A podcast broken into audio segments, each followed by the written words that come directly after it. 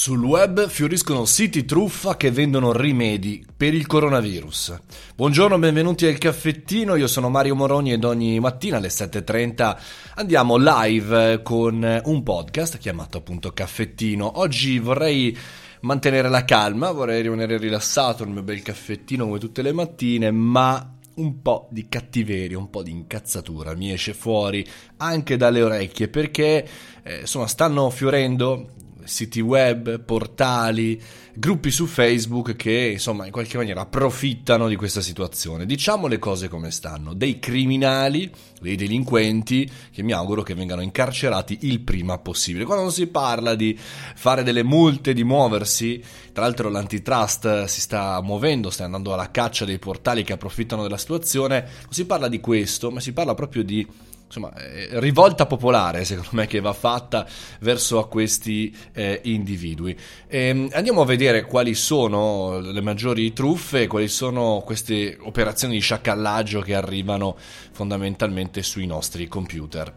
In un primo momento il problema erano i prezzi gonfiati. Eh, Amazon, eh, l'abbiamo trattato anche nei scorsi caffettini, aveva indagato e sta indagando eh, su venditori che, come dire, passavano dal prezzo di un euro a un prezzo di 150 euro in un men che non si dica. È chiaro, qualcuno potrebbe dire è il mercato, è il mercato che chiaramente se c'è tanta domanda e il prodotto è, è poco, chiaramente i prezzi eh, si alzano, però chiaramente prezzi gonfiati su mascherine, gel igienizzanti secondo me in qualche maniera eh, vuol dire sciacallaggio, no? vuol dire comunque cercare di eh, vendere il più possibile e fare più utile. In questo momento le autorità garanti della concorrenza del mercato, ovvero la GCOM e l'antitrust stanno, si stanno muovendo su questi eh, siti che vendono dispositivi medici e farmaci eh, pubblicizzati. E, insomma, eh, questo è il primo punto. Il secondo punto, diciamo che il primo, voglio dire, posso anche essere in qualche maniera eh, non dico d'accordo, però posso capirlo, eh, sono un venditore, voglio fare più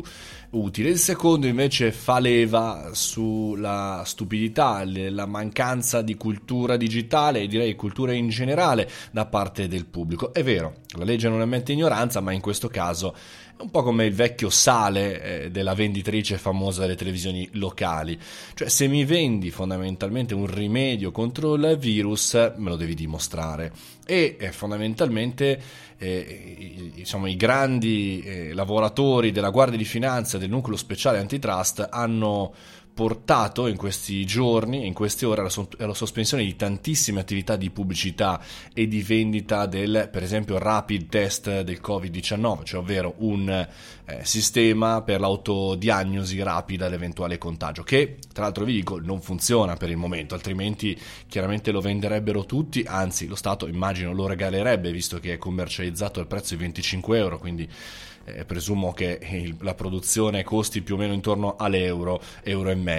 Quindi è chiaro, insomma, questi sono stati insomma, i primi punti. E, e, poi ancora, per esempio, la vendita, la commercializzazione online del farmaco antivirale generico Caletra al prezzo di 634,44 euro anche in questo caso l'autorità ha disposto l'oscuramento del sito eh, e quindi il blocco di tutto. Vi suggerisco questo bellissimo articolo di Wired da dove sto prendo spunto per questo caffettino di Andrea Pitozzi perché fa un bel resoconto di tutte quelle che sono le, eh, le situazioni in atto. E poi ancora, e chiudo, le, attenzione alle donazioni.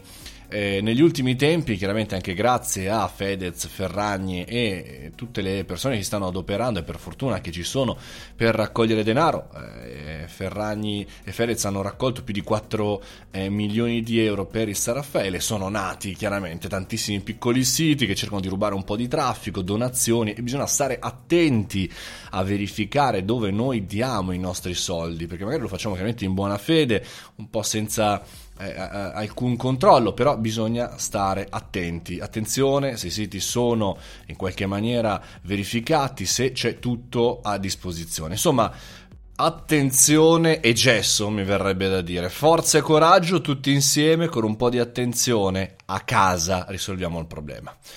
Un abbraccio a tutti, come sempre caffettino, da lunedì al venerdì alle ore 7.30 on air. Ciao!